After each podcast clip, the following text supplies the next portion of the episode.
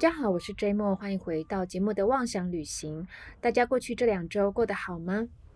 那我记得我上一次呢，的确有偷跑一天，就是提早上架啦。但是怎么感觉好像已经隔了很久很久，有点恍如隔世哦。那日子真的过得很快哦，现在又来到了十月底哦。哦，我们今天呢，按照惯例就是要来讲节目报报的这个单元。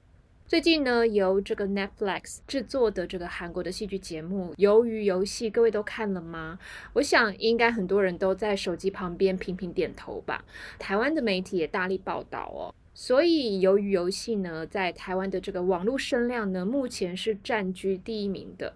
好，那即便你没有看过这个剧，可能你也听过吧？好像不了解一下这个戏剧作品的话呢，你可能就会有社交障碍哦，因为没有共同的话题。好，事实上呢，这部韩剧它是在九月十七号呢才在这个 Netflix 上映的，呃，基本上它是一个小成本大立功的一个很好的范例哦，因为它呢总共才花了两千万美元，但是呢却创造出九亿美元的价值。在 Netflix 有八十三个国家呢，都有开通他们的服务。基本上呢，这出剧呢，它都有登上排行冠军的一个记录哦。那网络真的是无远佛界哦，所以无论它创造出来的这个价值，以及它的这个收视率，基本上在将来这很短的这个时间呢，可能都还会有一些变化哦。它的影响可能会更大更广。那脑筋动得快的商家呢？呃，在没有取得官方的授权的状况下呢，其实都抢着出一些周边商品啊，或者是一些周边的体验活动，大发鱿鱼财。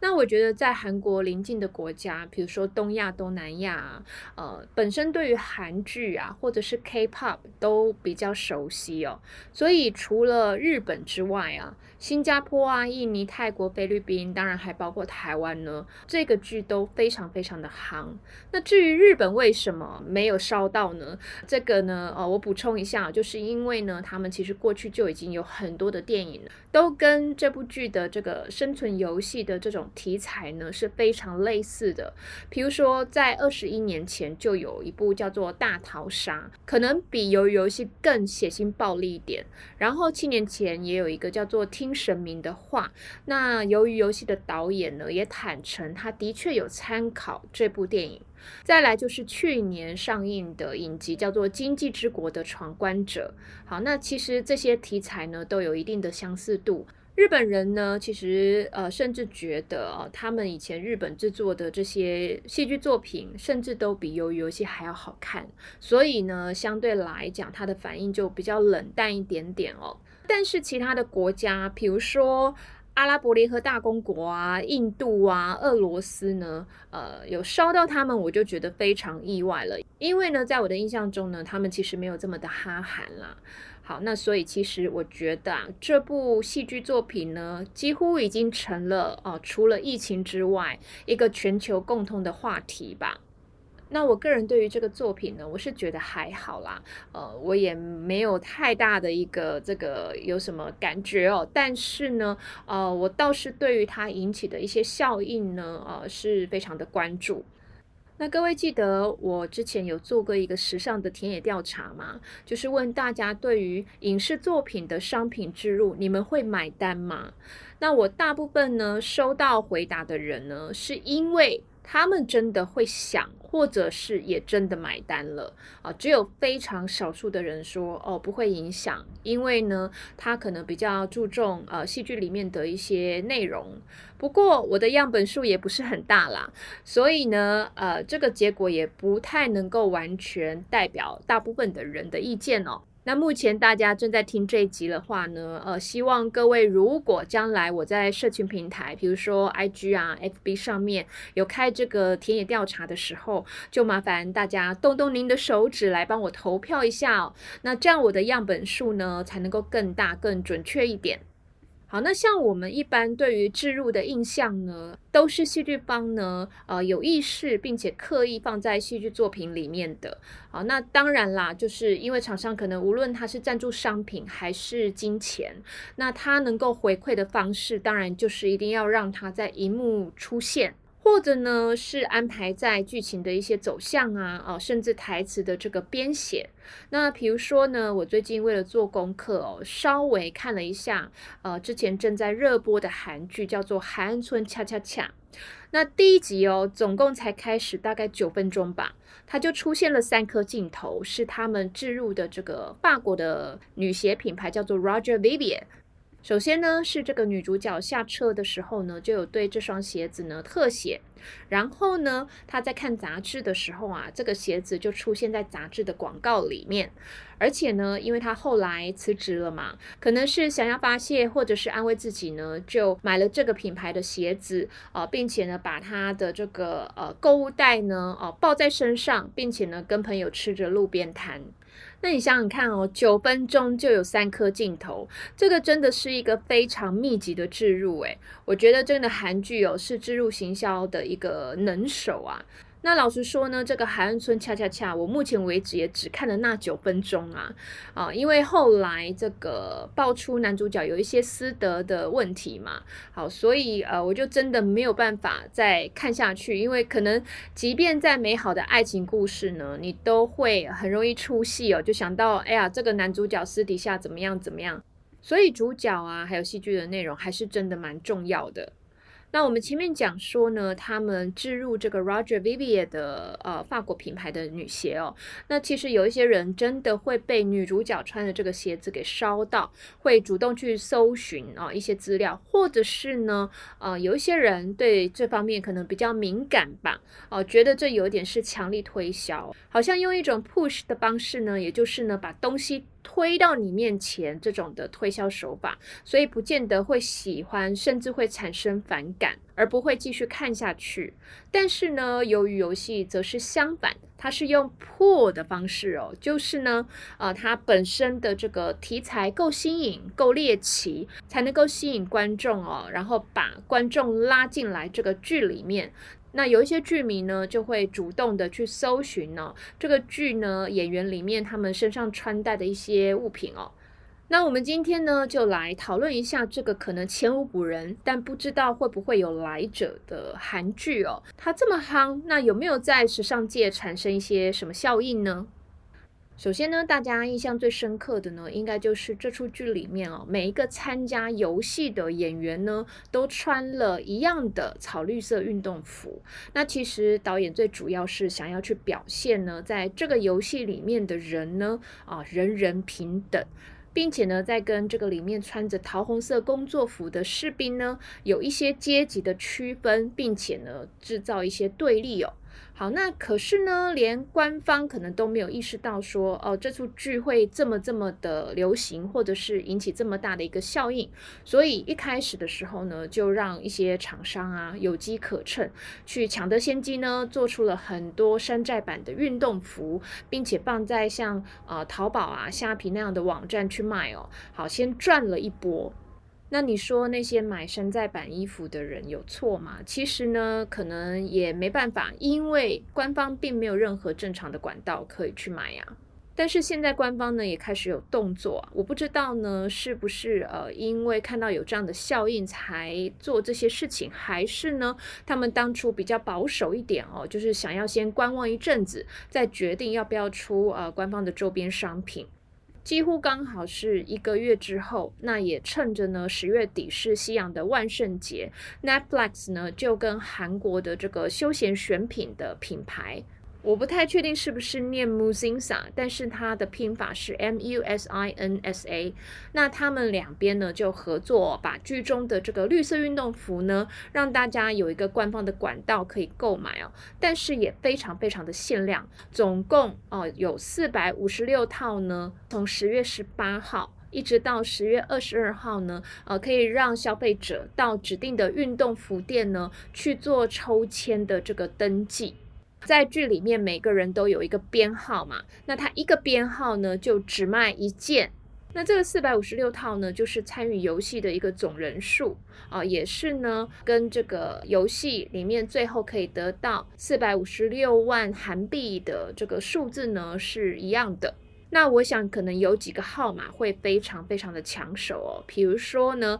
零零一的那个老爷爷。啊，以及这个四百五十六号就是男主角嘛，李正宰饰演的这个陈其勋，以及呢，应该可以说是女主角的这个编号零六七的郑浩妍哦，饰演呢北韩的这个脱北者江晓。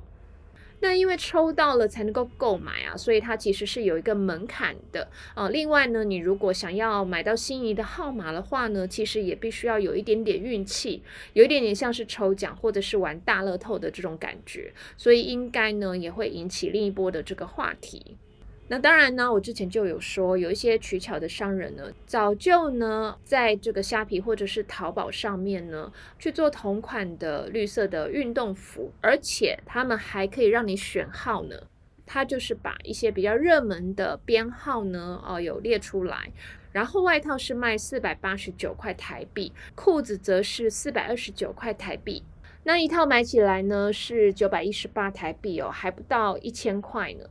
但是我刚刚讲 Netflix 跟韩国的这个选品品牌合作的那个呢，是还有包括一件 T 恤的。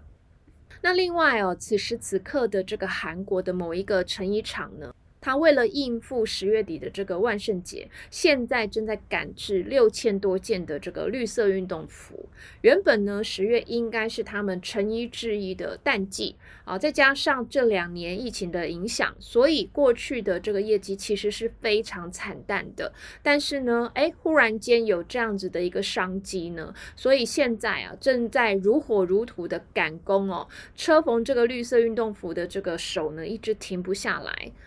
那媒体呢访问成衣厂的厂长呢？哦，他有点点笑得合不拢嘴啦。然后呢，还说哦，感谢这个鱿鱼游戏哦，几乎已经是他们的业绩救星了。那除了刚刚讲的这个韩国休闲的选品店哦，跟 Netflix 合作之外。其实呢，呃，陈冠希跟他朋友合力创的这个潮牌叫做 Emotionally Unavailable，简称 EU 哦，呃，也是有跟鱿鱼游戏的这个周边商品，但是我不知道呢，这个是不是官方联名的？那基本上呢，价格也还算合理啦。最贵的呢，是一件黑色的长袖帽 T。它前面呢是一个碰糖啊，但是里面呢是它这个品牌融化的一个新的图案哦。背后呢则是品牌的名字 Emotionally Unavailable，然后再加一些由于游戏里面的一些几何图形的这个元素，卖台币三千三百七十块。但是因为它的这个网站是在美国，所以你还要加上运费啊，加一加就不知道要多少钱了。老实说，这种联名啊，还蛮容易赚钱的，因为它就是把两方的元素呢，稍微的融合在一起。那你说是不是很有心呢？啊，我是打一个问号的。那你说这个是 Uniqlo 出品的，我都相信呢。那我个人是不会买单的。那你们会不会呢？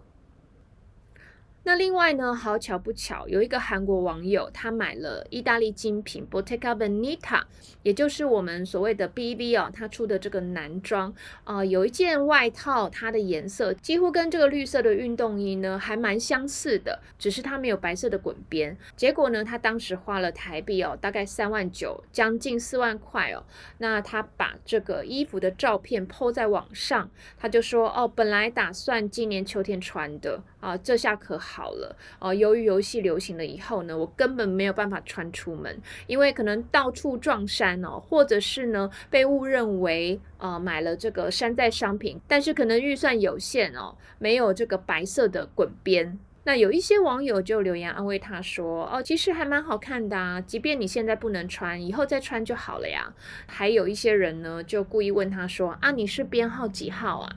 那我觉得呢，买 B B 的这个男装外套的网友呢，心里可能不太好受，哦而且又被人家揶揄啊。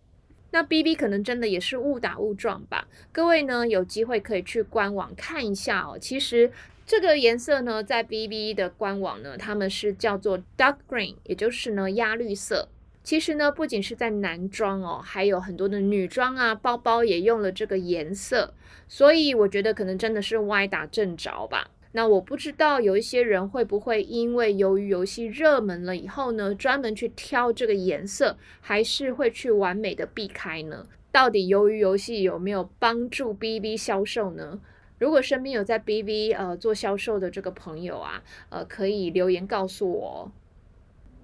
好，那除了演员身上穿的绿色运动服之外，他们脚下踩的这个白色休闲鞋呢，也经由热情的剧迷去挖出来哦。这个品牌是 Vans，一九九六年呢以滑板商品起家的这个休闲鞋。那我不知道大家对于这个品牌熟悉吗？但是如果假设呢，啊，常逛百货公司或者是 Outlet 的话呢，你们可能会看到有一家店哦，它的招牌是黄底红字的，叫做 ABC Mart。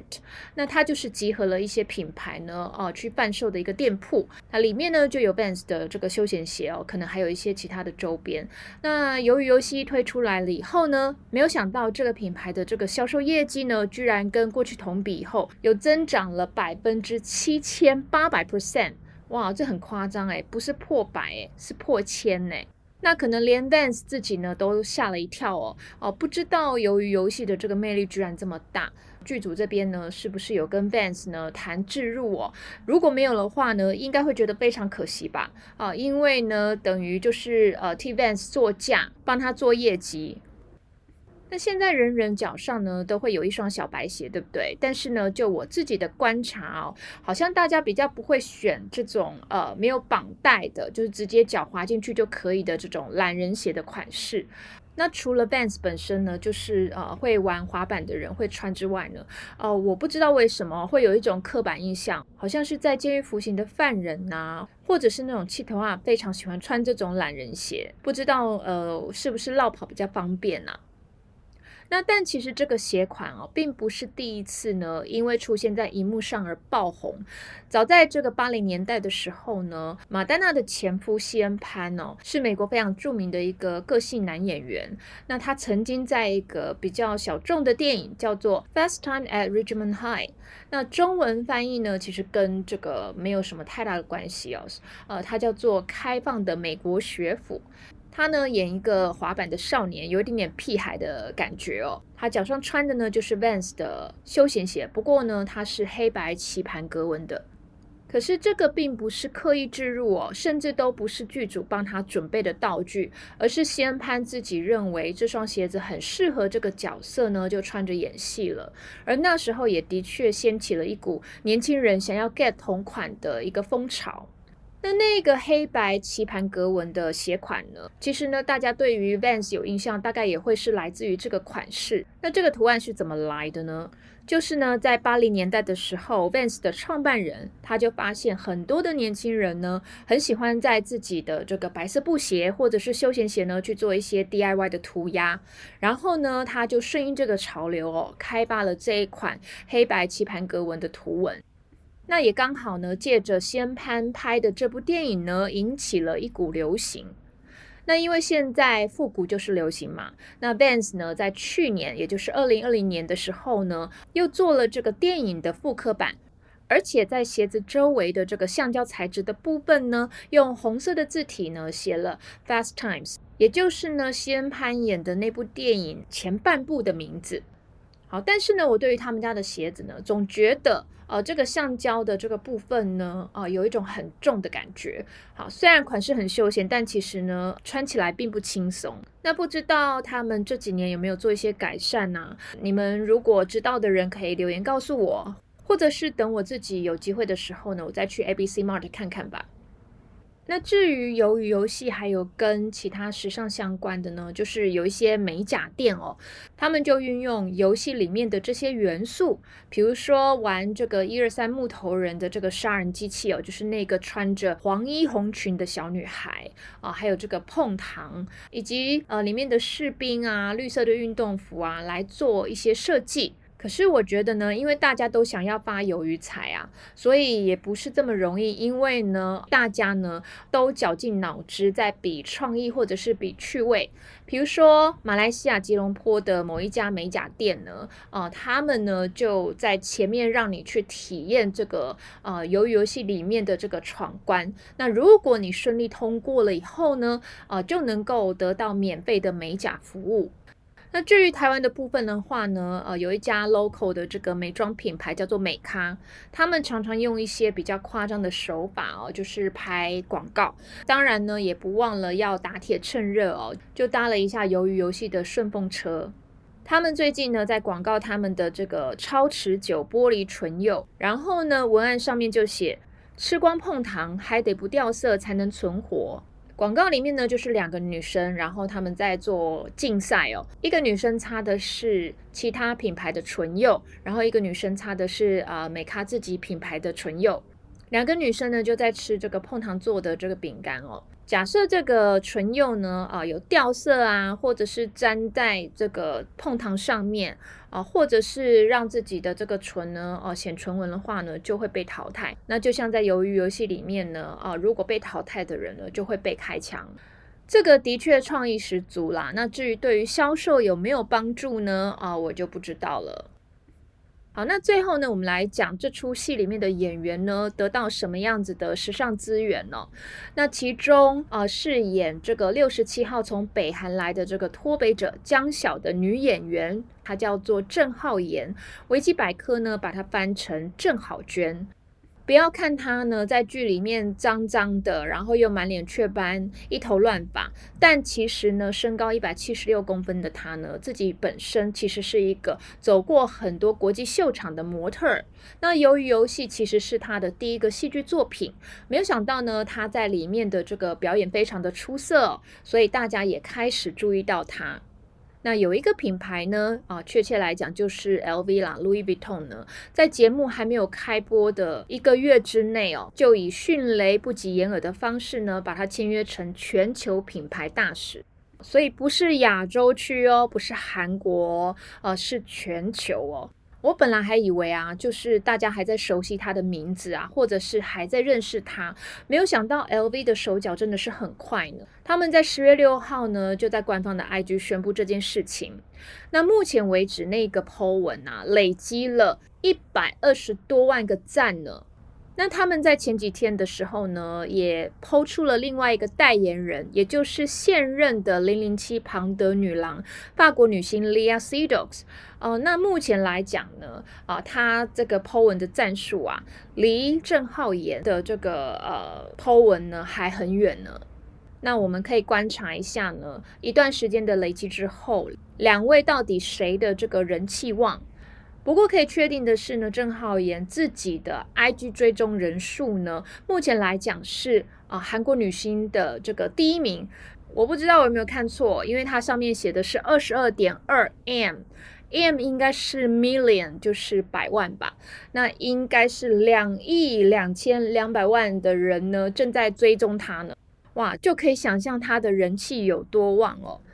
从这里呢，其实也可以看得出来，品牌他们现在真的啊，都是会乘胜追击，因为通常呢，他们要选代言人呐，或者是大使的时候啊，都会需要花一点时间去观察这个人的作品或者是成就。尤其是前阵子呢，有很多的流量明星爆红了以后，当了很多的品牌代言人，结果呢，因为自己的可能私德啊，或者是行为上面不检点，陆陆续续翻车，造成代言品牌无论在名誉或者是利益上面的受损哦。照理讲呢，大家应该会更谨慎一点，但是 LV 呢这么快就签下郑浩妍，我觉得啊，本来还蛮意外的，但是呢，再稍微去了解一下呢，哦，就知道。哦，凡走过必留下痕迹。因为郑浩妍呢，他曾经走过纽约、伦敦、米兰、巴黎四大时装周哦，那也曾经入选全球模特儿的 Top Fifty，也就是呢，呃，排名是前五十名的。更不用说，他也走过 Chanel 啊，呃，Oscar de la Renta、Kenzo、a t r o LV 啊，还有就是呢，我前阵子有讲到哦，引领小背包的这个潮流的法国品牌 Jack Muse。这些品牌的秀，所以他在模特儿这个领域其实有一定的成就了。那你说他是迅速的这个串起嘛？但他其实啊前面也累积了很多的这个秀场经验，所以才能够让品牌能够在很短的时间呢去做判断，并且立马签下这个人当做全球品牌的大使。讲难听一点呢，品牌呢，呃，也是想要去蹭流量，但是你不趁此时可以鱼帮水，水帮鱼哦。它非常红的时候呢，可以靠它的名气去带货的时候，那你要等到什么时候呢？再者呢，啊，郑浩妍有可能因为呃他在鱿鱼游戏出色的这个表演啊，可能会有机会去赢得金球奖啊，或者是艾美奖哦这些呃国际知名的奖项。所以如果能够在镀金的话呢，哇，那这个 LV 可能就真的是押对宝了。那我们就可以来花一点时间呢，后续来观察看看。好，那我们今天的内容呢，差不多要告一个段落了。好，那其实呃，戏剧作品哦，做置入已经不是什么新鲜事了。但是呢，如果能够做到哦，是用破的方式啊，用作品本身呢去说话，然后吸引到这个消费者以及观众的注意，可能会把众多商品推到观众的面前，会好很多吧。你对于今天的内容有什么想法呢？对于我前面举的这些鱿鱼游戏呢引起的这个效应呢，各位有没有想要去尝试哪一项呢？好，那感谢您今天的收听。如果喜欢我的 podcast 的话，请转发给你喜欢听 podcast 的朋友，并且订阅、按赞跟留言哦。感谢您今天的收听，我们下次再一起出游吧，拜拜。